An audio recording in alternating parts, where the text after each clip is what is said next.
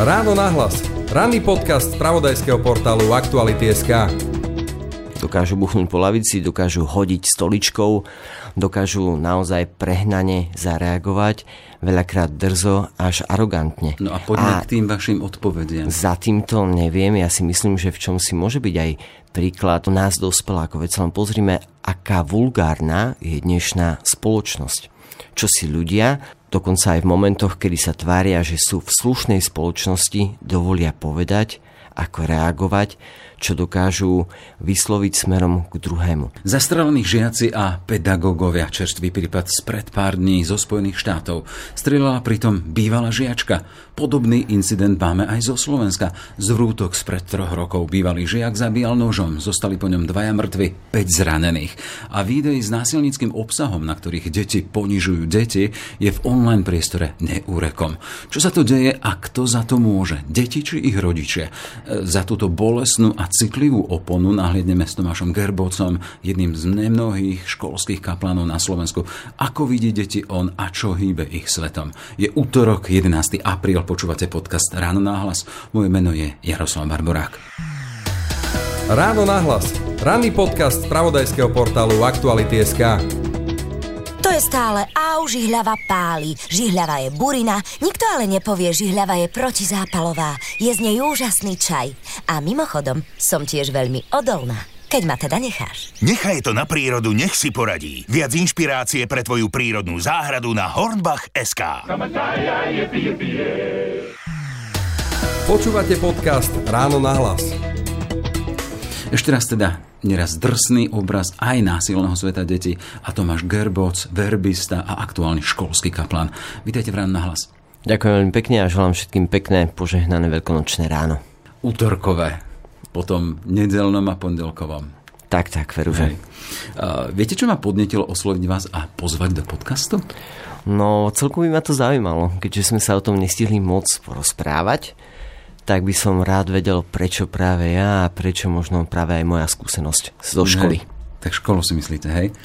Mám taký obraz vás, keď občas zájdem do toho verbistického kostola v Bratislave a dosť pravidelne vás tam vydávam upratovať, či s vysávačom, či s mopom a okolo vás sú mladí ľudia.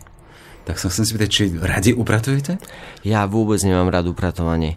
A mohol by som povedať tak úsmevne, že možno z detstva mám až takú traumu z upratovania, pretože moja mamka bola pedant v mnohých veciach a upratovanie to patrilo k ním. A keď sme so sestrou poriadne neupratali dom, tak to bolo teda zlé. A ona si všimla všetko, čo upratané ešte nie, alebo aj v prípade, že sme urobili nejaké tie potemkinové dediny, tak to hneď odhalila do päť minút a už bol krik. Ale prečo ma môžete vydávať možno na tom mieste aj pri upratovaní kostola s mladými?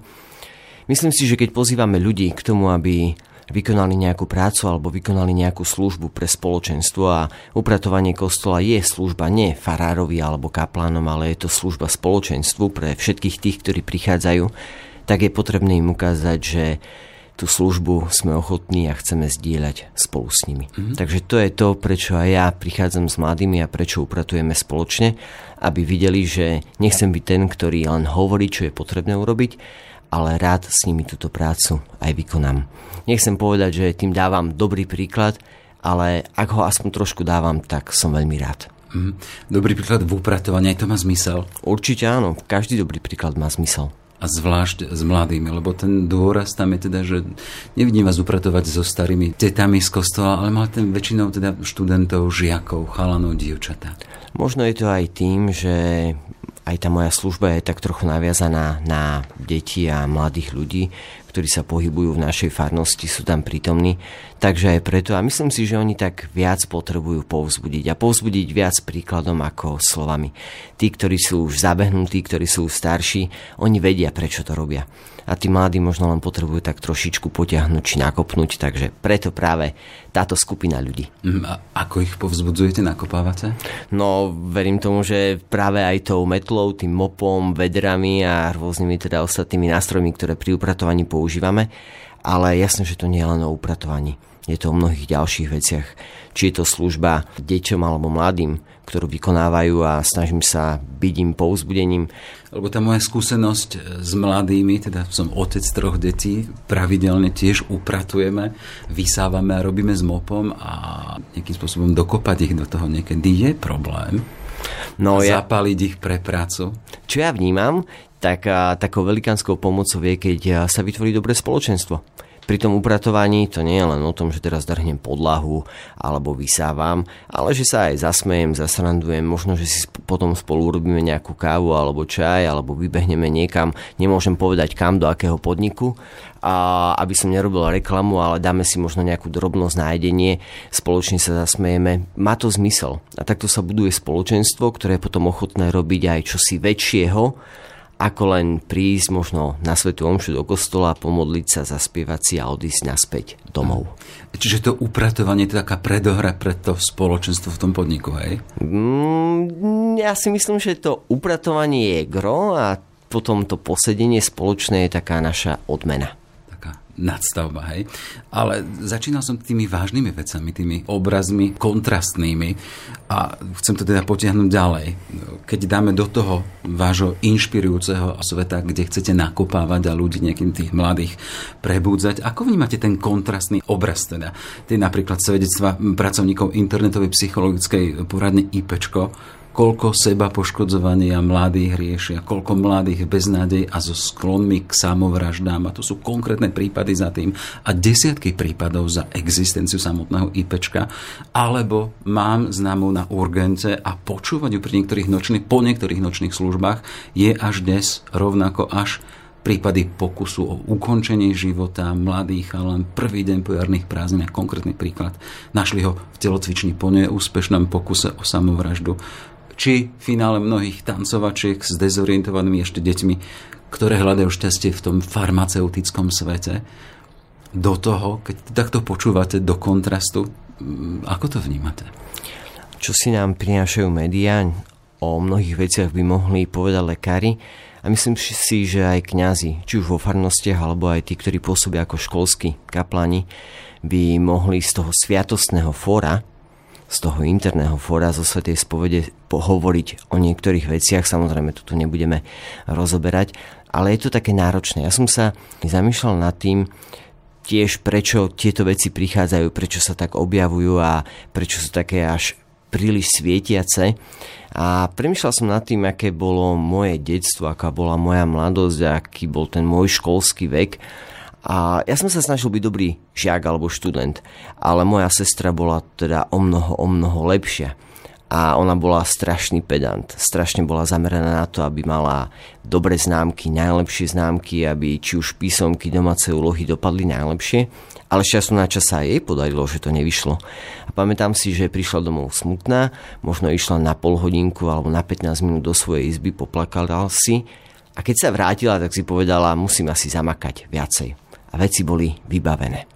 V dnešnej dobe mám pocit, že mladí ľudia, či už sú to žiaci základnej školy alebo strednej školy, rozmýšľajú ináč. Ako keby jednou nevydarenou písomkou alebo jednou pokazenou známkou na konci roka či v, pol, v polke roka končil celý život a všetko strácalo zmysel. A neviem, prečo sme došli do takéhoto priestoru až k takémuto niečomu.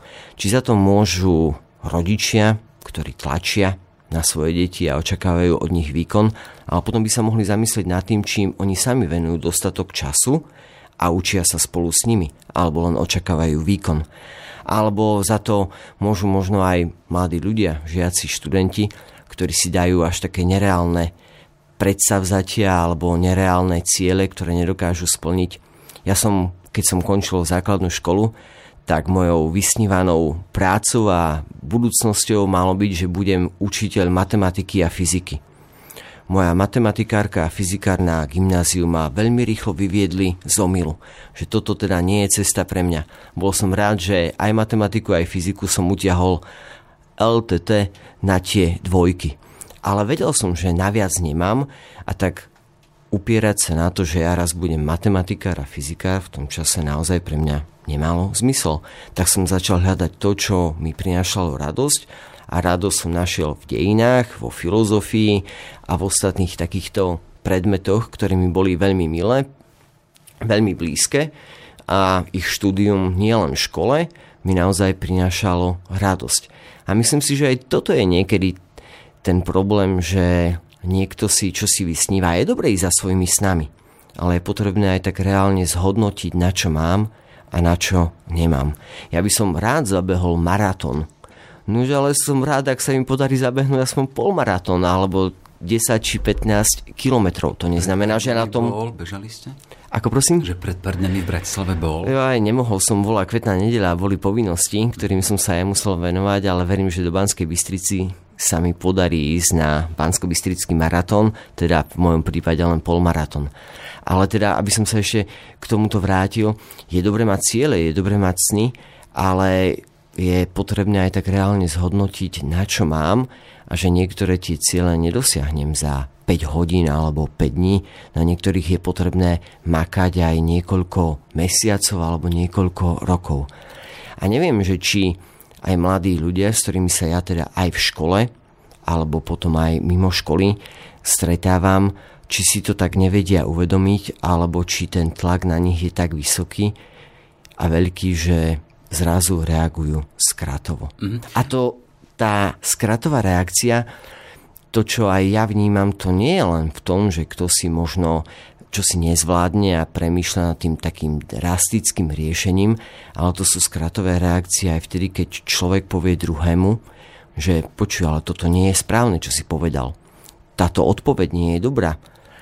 Tie reakcie mnohokrát sú naozaj až nepochopiteľné. Ja v mojom mladom veku by som si nevedel predstaviť, že by som takto reagoval na učiteľa alebo učiteľku. Že by som možno bol tak drzý alebo tak arogantný, že by som urobil to, že buchnem po stole alebo tresknem dverami. A toto Neviem, o reálnych zážitkoch zo školy. Hej? To hovorím o úplne reálnych veciach, s ktorými sa z času na čas stretávam ja a stretávajú sa s nimi aj moji kolegovia, ktorí vyučujú ostatné predmety. Hej. Vrátim sa k tomu, teda vy ste viackrát zopakovali ste, že neviem, či rodičia či tie vzdušné zámky žiaku, že sa neodhadnú, ale chcem sa dostať k tomu, že prečo vy ste s tými žiakmi takmer teda na dennej báze. Je to tak, denodenne. Hovoríte o tom, ten sviatostný rozmer, to vnútorné fórum, že niektorí sa vám aj otvoria. Nechcem od vás, aby ste vynášali z tých vnútorných fór, ale predsa len za ten svoj kňazský život ste napočúvali iks ypsilon desiatky, stovky príbehov, ktoré riešia vážne veci. A preto sa chcem vás pýtať, vy hovoríte, že neviem, ale keď pôjdeme za ten pancier toho neviem, no čo vám z toho vychádza? Lebo uvažujete, myslím, že vás to trápi. Áno, trápi ma to a za tým mojím neviem je naozaj možno, že až príliš veľa odpovedí a netuším, ktorá z nich je tá správna. No, poďme, skúsme ísť odpoveď po odpovedi. No, čiže keď tu máme vážny obraz vážnych tých životných dilem mladých ľudí, spomínali sme, keď mladí dokážu trápiť mladých alebo tie ďalšie nepekné veci, vy hovoríte, dokážu v škole buchnúť po lavici takým spôsobom, keď sú nahnevaní? Dokážu buchnúť po lavici, dokážu hodiť stoličkou, dokážu naozaj prehnane zareagovať, veľakrát drzo až arogantne. No a poďme a k tým vašim odpovediam. Za týmto neviem, ja si myslím, že v čom si môže byť aj príklad, veď sa len pozrime príklad rodičov alebo nás dospelákov, veď sa len pozrime, aká vulgárna je dnešná spoločnosť. Čo si ľudia, dokonca aj v momentoch, kedy sa tvária, že sú v slušnej spoločnosti, dovolia povedať, ako reagovať, čo dokážu vysloviť smerom k druhému. A myslím si, že za týmto sčasti môže byť teda aj príklad nás dospelých a možno, že v niektorých prípadoch, a teraz verím, že sa to nikoho osobne nedotkne, ale môže to byť aj príklad rodičov. Rodičov, ktorí, alebo dospelákov, ktorí poukazujú na to, že človek má na všetko právo, všetko môže a musí sa dožadovať tohto svojho práva. A vtedy zabúdame na povinnosti. Ďalší moment alebo ďalšia z odpovedí môže byť naozaj aj to, že sa od dnešných mladých ľudí veľa vyžaduje. Aj keď premýšľam nad tým, podľa mňa v čase, kedy som ja chodil do školy, sme toho sa učili o mnoho viacej. To učivo bolo oveľa viac hustené a v oveľa skôr, pokiaľ myslím ročníky, sme sa učili niektoré ťažšie veci, ako sa učia žiaci a študenti dnešnej doby. Aspoň keď sa rozprávam s kolegami, keď sa pýtam žiakov a študentov, že čo práve preberajú, tak mám pocit, že naozaj dnes je to učivo rozriedené a natiahnuté. Čiže myslím, že my sme boli, mohli byť pod väčším tlakom a neboli sme. Tiež tie stanovené, možno nesprávne stanovené ciele, alebo prehnane stanovené ciele, aj to môže byť odpoveďou na to, prečo ľudia reagujú v dnešnej dobe skratovo. Ale myslím si, že takou velikánskou odpoveďou je aj realita vzťahov, ktoré žijeme, respektíve nežijeme. Nespokojnosť možno s tým, ako vyzerá môj rodinný život, nespokojnosť s tým, ako vyzerajú moje vzťahy v rodine, s rodičmi alebo rodičom, možno že so súrodnicami. Nespokojnosť s tým, aký som, ako niekedy vyzerám, čo som všetko dosiahol. Nespokojnosť s tým, aká je klíma niekedy v triede. A to je tiež inak tak asi dosť výrazný faktor, ktorý ovplyvňuje správanie mladých ľudí. Pretože niekedy sa človek naozaj dostane do úzadia a aby sa dostal na piedestal, tak musí začať robiť veľké hlúposti, aby si ho ostatní všimli. A keď už človek zakúsi v úvodzovkách takú tú slávu z hlúposti, tak niekedy ho to posmelí a chcem byť na piedestále, tak budem nadalej vymýšľať takéto hlúposti. A stane sa z takéhoto mladého človeka triedny šašo, ale potom časom sa môže stať z neho aj triedny grázel. A to je tiež prípad, myslím si, že mnohých škôl a mnohých tried.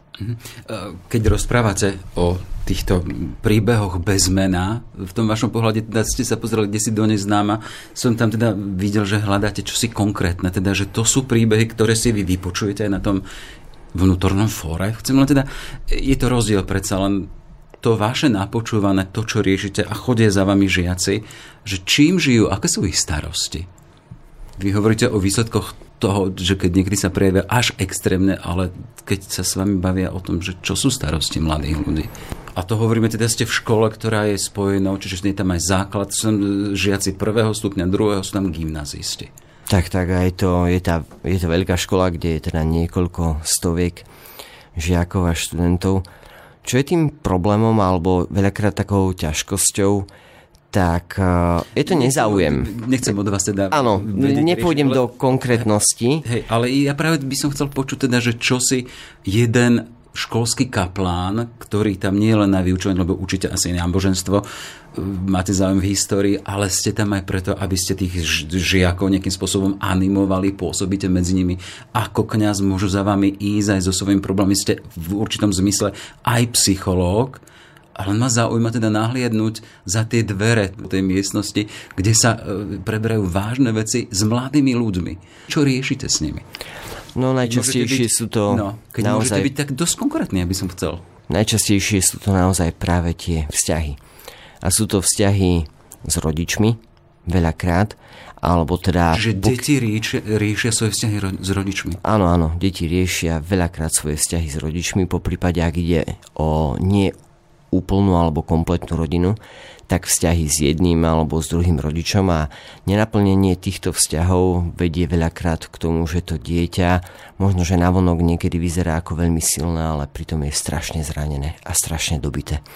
A práve niekedy aj tá agresivita, ak by sme to chceli nazvať, smerom navonok spočíva v sklamaní, v opustenosti, v nenaplnení, v túžbách, ktoré sú, ktoré sú možno, že veľakrát vysnívané, ale zdá sa, že nikdy nebudú konkrétne. Mm-hmm. To dieťa, to dieťa veľakrát trpí. To dieťa veľakrát premýšľa nad tým, prečo sú udalosti také, aké sú, a uvedomuje si zároveň to, že nemôže nič zmeniť.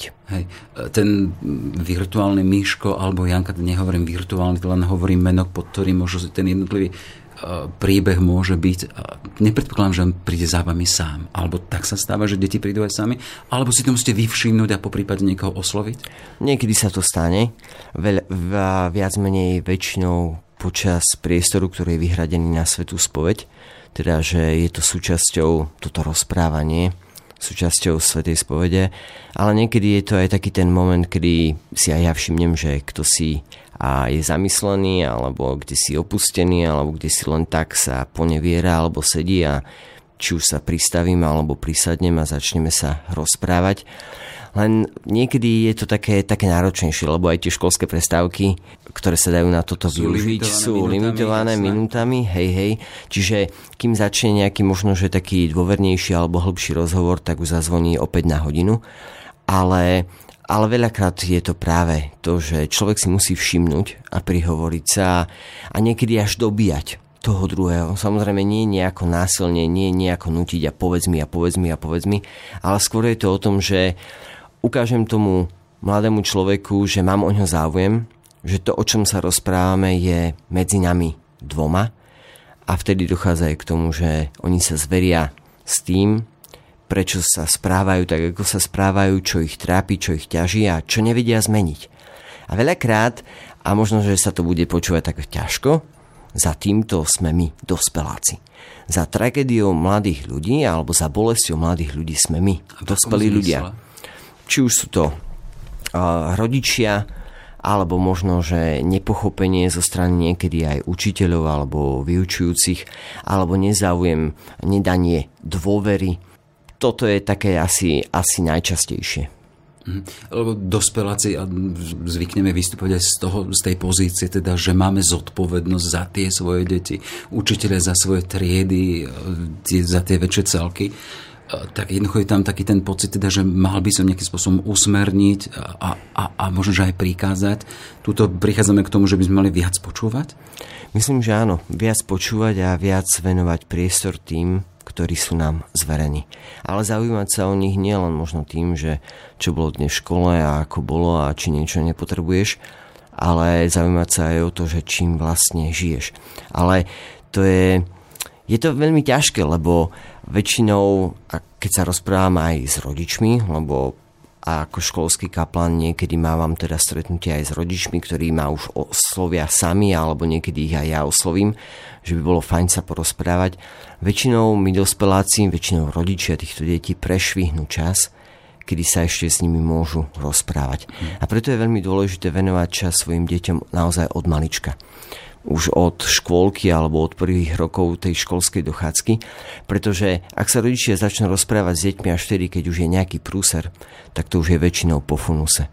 Naozaj to dieťa už nie je schopné dôverovať aj tomu svojmu rodičovi a nezverí sa mu, nevysvetlí mu veci a zároveň ten vplyv, dobrý vplyv a možno, že dobre mienená rada toho rodiča smerom k dieťaťu už sa nestretne s pochopením. Ty si doteraz na mňa nemal čas, tak prečo sa tváriš, že teraz ho zrazu máš? Keď si hovorí o... Prečo to skočím, aby sme dotiahli ešte jednu vec. Keď vy hovoríte o tom prešvihnutí času, to je, máte skúsenosť, že dokedy sa to ešte teda dá? Lebo teda ja mám skúsenosť už z pätnásť a osemnásť a to sa už veľmi nepočúva. To už je prešvihnuté. Ja asi nemám odpoveď, že odkedy sa to dá a dokedy a odkedy už nie, ale ja by som chcel povedať k tomuto, že to je potrebné udržiavať kontinuitu. Naozaj kontinuitu od detstva, od raného detstva až, bo, až do tej možno ranej dospelosti alebo do obdobia, kedy mladý človek sa stane nejakým tínedžerom. Ak toto je zanedbané, tak už sa to potom nedá do toho vstúpiť. Mm-hmm. Ten obraz dnešných mladých ľudí, stačí byť v em há dé alebo byť niekde v nákupnom centre a ľudia už len, hoci už chodia, tak sú takým spôsobom ponorení do obrazovky smart telefónu, teda že niekedy môžu naraziť aj do stĺpa alebo kdesi. Chcem sa spýtať vás ako pedagóga, ako školského kaplánka, ako človeka, ktorý sa stretáva s mladými, je problém upútať ich pozornosť z tej obrazovky na vás? Jasné. Strašne, strašne je. My sme u nás na škole, kde teda pôsobím, zaviedli, že budeme škola bez telefónov. Ešte sme ich teda neodstránili úplne, aby fyzicky neboli prítomné, ale od ôsmej hodiny do štrnástej hodiny prvý a druhý stupeň a malé gymnázium majú zakázané používanie mobilných telefónov, to znamená, že ani cez prestávku. Počas tohto času ich žiaci musia mať v taške a vypnuté. Môžu ich používať iba veľkí gymnazisti, aj to iba počas prestávok, ale keď sa ja tak niekedy dívam aj sám na seba, veď sám používam telefón dennodenne a, a dosť veľa, tak uh, keď som sa rozprával aj s mladými, že čo robia všetko na tých telefónoch, áno, niekto niečo študuje, niekto si niečo hľadá, niektorí počúvajú hudbu, niektorí hrajú hry a niektorí naozaj sledujú aj tie sociálne siete. A keď potom príde človek na hodinu, tak ja mám pocit, že každú tretiu minútu by som mal priniesť nejaký nový vzruch, ktorý by zaujal tých mojich žiakov alebo mojich študentov. A prečo? Lebo sme zvyknutí na to, že každú chvíľu dostávame novú informáciu, jednu za druhou.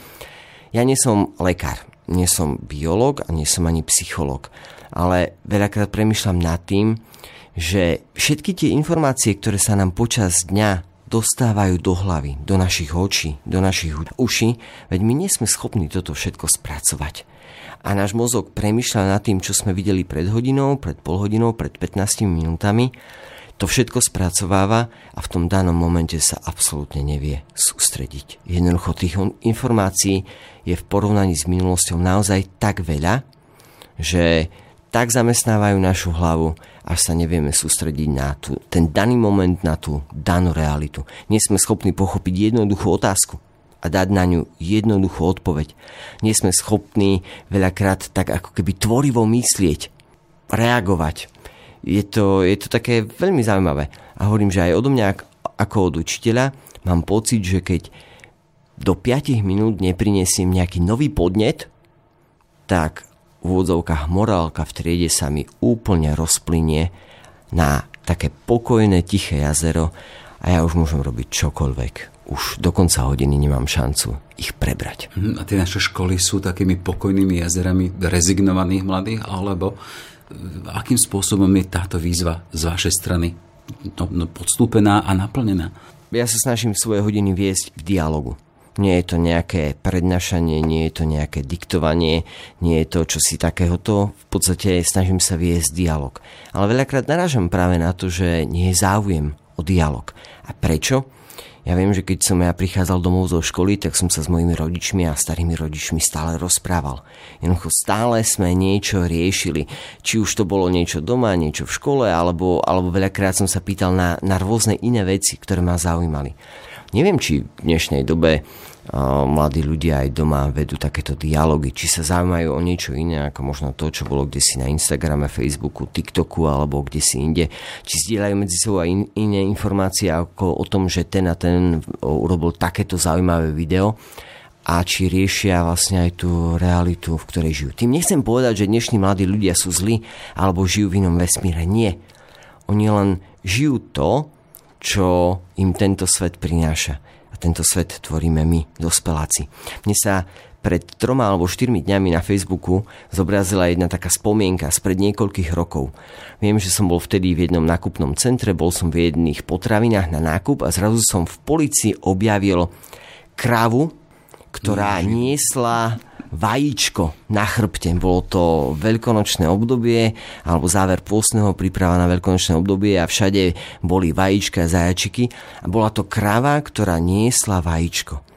A ja som sa vtedy nad tým zamyslel, že či naozaj toto je schopný jeden dospelý človek vymyslieť a ešte to predávať ako nejaký tovar určený k Veľkej noci.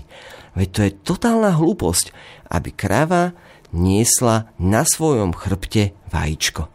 Tak to už potom môžeme vymyslieť naozaj reálnu lochnesku príšeru a môžeme sa tváriť, že v Tatrách je Yeti a ja neviem, čo ešte všetko možného. Ale to je realita, ktorú tvoríme my, dospelí. Toto je možné, aby si to detská fantázia vymyslela, ale ona v istom momente pochopí, že to bol môj detský výmysel. Ale keď my dospeláci budeme prinášať takéto veci do tohto sveta, tak čo s týmto svetom ďalej? Hej, psychológ a zakladateľ IPčka hovorí na margo tých sociálnych sietí aj takú zaujímavú vec. Pozorujeme, že aj keď sa rozprávame o vážnych veciach, a to hovorí z pozície psychologa, u mladých ľudí vidí, že stále je to hra. Všetci majú pocit, že sa len hrajú. V akom svete to žijeme a kam smerujeme? No, žijeme v dvadsiatom prvom storočí a ešte niekoľko desiatok rokov nás toto storočie čaká, ale No priznám sa, že neviem, ako by som na tieto slova, slova reagoval. Máte tu máte podobnú skúsenosť z vašej pozície školského kaplana, človeka, ktorý sa venuje mladým? Ja mám skôr tú skúsenosť, že, že deti a mladí nie sú schopní vnímať realitu. Či žijú v nejakej hre, alebo si vytvárajú nejaký svet, ktorý sa podobá nejakej hre, to neviem, to si netrúfam ja povedať. Ale mám ten pocit, že niekedy nežijú ukotvení v realite.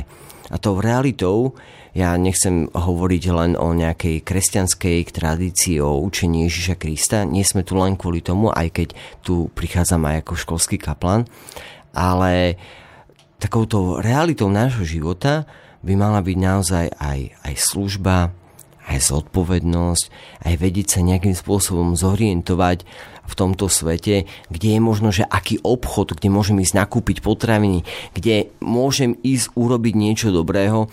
Nedávno som sa rozprával s jedným študentom, hovorím študentom, to znamená, že už má viac ako pätnásť rokov, ktorý sa vyjadril, je rodený Bratislavčan, že keby ho niekto vysadil v istej časti Bratislavy, on sa nevie vrátiť domov do Petržalky.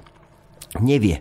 On nevie, že kde má ísť na autobus a aké číslo autobusu alebo električky si zohnať, aby sa dostal späť domov. Čiže dnešným mladým ľuďom a deťom chýbajú takéto najzákladnejšie, také tie bazálne veci? Ja si myslím, že... Pocit toho, že môžem poslúžiť, môžem pomôcť, môžem urobiť najpraktickejšiu vec? Toto, skúša, toto zažívate vy? Ja mám niekedy pocit, že, že áno, že oni vedia naozaj lepšie ovládať mobil ako ja, urobiť na počítači úžasné veci. Ja mám študentov, ktorí už pomáhajú svojim rodičom a brigádujú vo veľkých í té firmách, ktorí naozaj v tomto sú neskutočne zruční a mňa až fascinuje, keď sa s nimi rozprávam o tom, že čo všetko, aký projekt spolu s dospelákmi robia. Hej, ale nás... ako keby tie bazálne veci, tie také úplne normálne dostať sa z bodu A do bodu B, urobiť dobrú vec, len preto, lebo je dobrá a je potrebná, ako keby toto chýbalo. Ale chyba majú nie je v týchto deťoch. Majú vo vás taký výkričník, že ich na to upozorní? Reagujete no, na to vyslovene úplne prakticky? Ja na to reagujem, ale a veľmi konkrétne a veľmi často. Ako? Niekedy mám pocit, že až príliš často. Konkrétnym poukázaním na to, aké, ako zareagovať v tej danej situácii. Konkrétnym poukázaním na to, že ten môj svet sa netočil len okolo môjho mobilu a môjho počítača. Že, že je potrebné naozaj akože vykročiť kdesi inde a vpred a narušiť tú svoju safe zónu, v ktorej sa cítim veľmi dobre. Vypočul si vaši študenti napríklad to, že choď napríklad pomôcť rodičom alebo choď do obchodu? Takú najzákladnejšiu vec? Vypočujú. Vypočujú veľakrát, ale najhoršia je pre mňa potom tá ich reakcia, ktorá je, je niekedy taká až zosmiešňujúca, možno, že ignorantská. A niekedy mám pocit, že v tvári toho študenta, ktorý je oproti mne, čítam len to, že OK, je to síce pekné, ale to asi nie je pre mňa. Vlastne to ja vôbec nemusím, veď ja mám úplne iné záujmy a toto nie je niečo, čo by som ja potreboval, mňa oslovovalo, alebo ako keby by to k ničomu nebolo. To je to, čo ja čítam v tých tvárach. A keď som sa niekedy potom po hodine zastavil pri niektorých študentoch, tak som sa pýtal, či som to čítal správne. A odpoveď bola, že áno. Veľakrát áno. A lebo z tohto jednoducho... pohľadu, z tohto pohľadu, aké máte očakávanie od budúcnosti? Do akej spoločnosti to pôjdeme?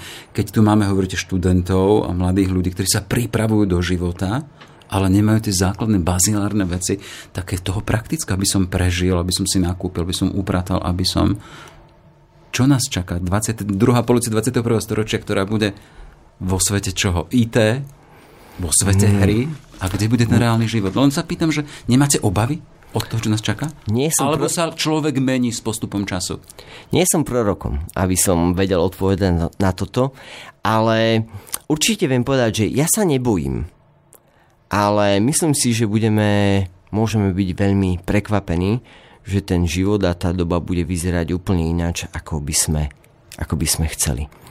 A keď niekedy počúvam rôzne relácie o politike, rozhovory so sociológmi, so psychológmi, ktorí poukazujú na to, že naozaj a časť nášho obyvateľstva, poväčšine mladí ľudia, ako keby strácajú nejaké tie sociálne návyky, ako keby trošičku žijú v inej realite, aká, aká tu je, tak si myslím, že naozaj k tomuto nejakým spôsobom pôjdeme. A možno, že časť týchto ľudí sa veľmi rýchlo preberie a to bude fajn, to bude super.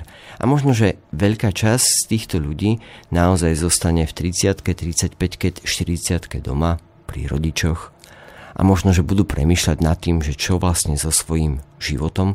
A možno, že si niektorí potom v štyridsiatke povedia, že či vlastne ten môj život nebol premárnený. A myslím si, že to je taký nihilizmus, ktorý môže hroziť nám ľuďom, ale čím skôr začneme čosi meniť, tak tým je väčšia nádej, že to tak nebude. Takže ja si myslím, že nie je čas bedákať, nie je čas zalamovať rukami, ale povedať si, a ja vidím mnoho mladých rodín, ktoré sa o to snažia, povedať si, že toto nechceme nechať tak, my nechceme, aby sme žili v takejto spoločnosti, v takomto spoločenstve a, a tak jednoducho investujeme do detí čo najviac a investujeme nie že do detí, ale do vzťahu s deťmi čo najviac. A to je to, čo je veľmi dôležité. Investovať do vzťahu. Keď sme začínali, začínal som tým, teda, čo ma zaujalo na vás, a to bolo ten obraz jedného školského kaplana, ktorý dokáže upratovať kostol s mopom, s, s vysávačom a v hľúčku mladých ľudí, detí. A teraz nejak v inom svetle mi to prichádza. Je to taká terapia prácou pre túto generáciu, ktorá tie najzákladnejšie veci aj keby nebrala vážne? Mm, nemyslím si, že je to terapia prácou. Skôr je to taká snaha vytvoriť si vzťah aj cez uh, službu. Neviem, ja sa môžem rozprávať... Uh, len o tom v podstate, čo som ja sám zažil alebo, alebo zažívam. A ja keď som teda vyrastal v dome s mojimi rodičmi aj s mojou sestrou, tak my sme naozaj aj cez tú službu a cez prácu vytvárali si vzťahy medzi sebou. Ja nepoviem, že to nebolo tak aj, že veľakrát sme na rodičov boli nahnevaní. Naši kamaráti sa mohli ísť desi hrať a my sme museli ísť možno že na pole alebo doma sme mali nejakú prácu. Ale počas toho, ako sme ten tra- čas trávili spoločne a pracovali, tak kde si vznikala taká aj dôvera medzi nami a rozprávali sme sa o dôležitých veciach a možno, že aj toto je to, čo tak nejako chýba, aby cez také tie úplne najobyčajnejšie veci sa vytváral vzťah. Keď som sa niekedy pýtal mladých, že počujte tak, a kto u vás doma robí nákupy? No však rodičia, my prídeme a všetko je v chladničke alebo všetko je kdesi odložené. A kedy ste naposledy boli s rodičmi na nákupe? No to nechodíme, lebo rodičov by to zdržiavalo a oni potrebujú rýchlo nakúpiť. My sme chodili. Kedy ste naposledy robili nejaké domáce práce spoločne s rodičmi? No to nám len rodičia povedia, že čo máme urobiť. A odkontrolujú vás, hej, áno, nakričia na nás, keď to nie je urobené. Ale robíte to spolu? No nie, lebo však oni sú buď v práci, alebo kde si inde, zase my sme niekedy v škole, takže kedy sa to dá, vtedy to stihneme. A myslím si, že to sú také tie sociálne, úplne jednoduché návyky, ktoré ale idú práve možno aj s tým, s čím ste začali tento náš spoločný rozhovor. Že robiť veci spolu. Tráviť čas spolu. A v tomto spoločnom čase budovať svoje vzťahy. Sme vo veľkonočnom období. A Kristové verejné účinkovanie po troch rokoch končí. Prišlo obdobie jeho umúčenia a smrti a smrtvých stane. Ale počas tých troch rokov, kedy on verejne účinkoval, on budoval vzťahy. On bol stále medzi ľuďmi. Či bol na svadbe, alebo prichádzal k mŕtvemu, či prichádzal medzi chorých, medzi mýtnikov, medzi farizejov do chrámu, on všade budoval vzťahy. On sa všade s ľuďmi rozprával. A či ich niekedy napomínal, alebo posmeľoval, alebo povzbudzoval, tam bol jeho záujem o konkrétneho človeka, ktorý stojí pred ním. To je budovanie vzťahov.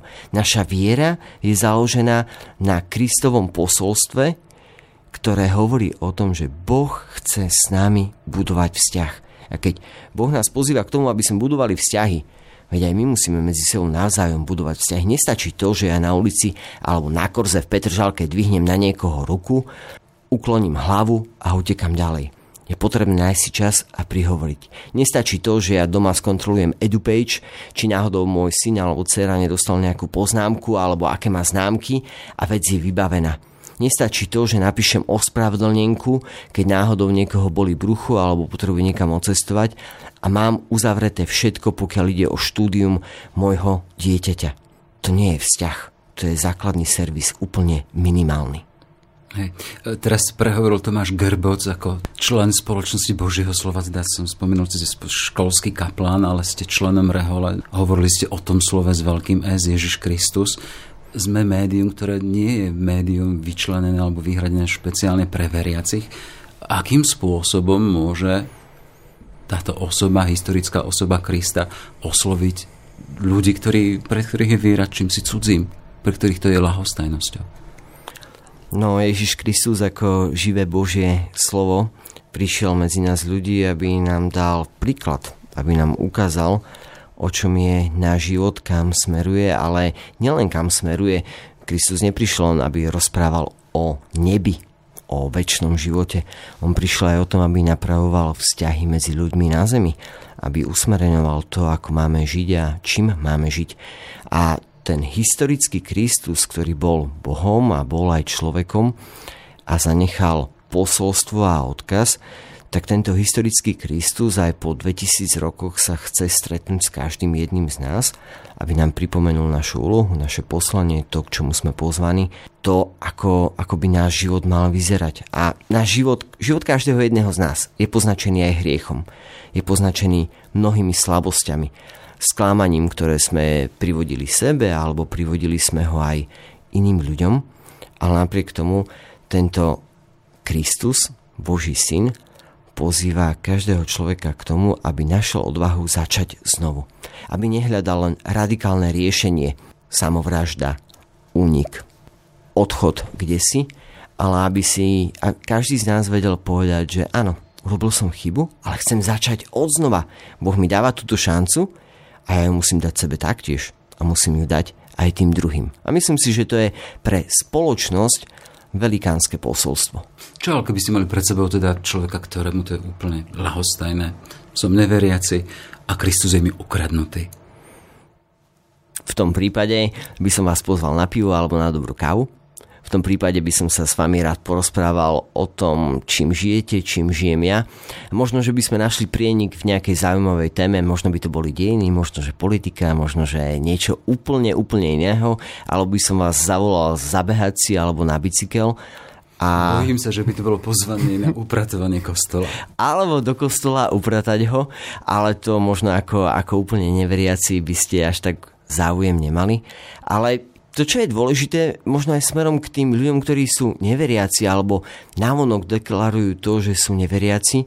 Veď ale to, že je človek neveriaci, neznamená, že nemôže byť môj kamarát. To, že je človek neveriaci, to neznamená, že nemôžeme mať niečo spoločného, niečo obohacujúceho, kedy jeden druhému môžeme pomôcť alebo, alebo potešiť sa alebo priniesť niečo, niečo dobrého. A aj to prijímanie kohokoľvek, veď Kristus prijímal hriešnikov, prijímal mýtnikov, prijímal neveriacich, prijímal ľudí z nežidovského prostredia. On ako Žid sa rozprával s nežidmi. On prijímal predsa každého jedného.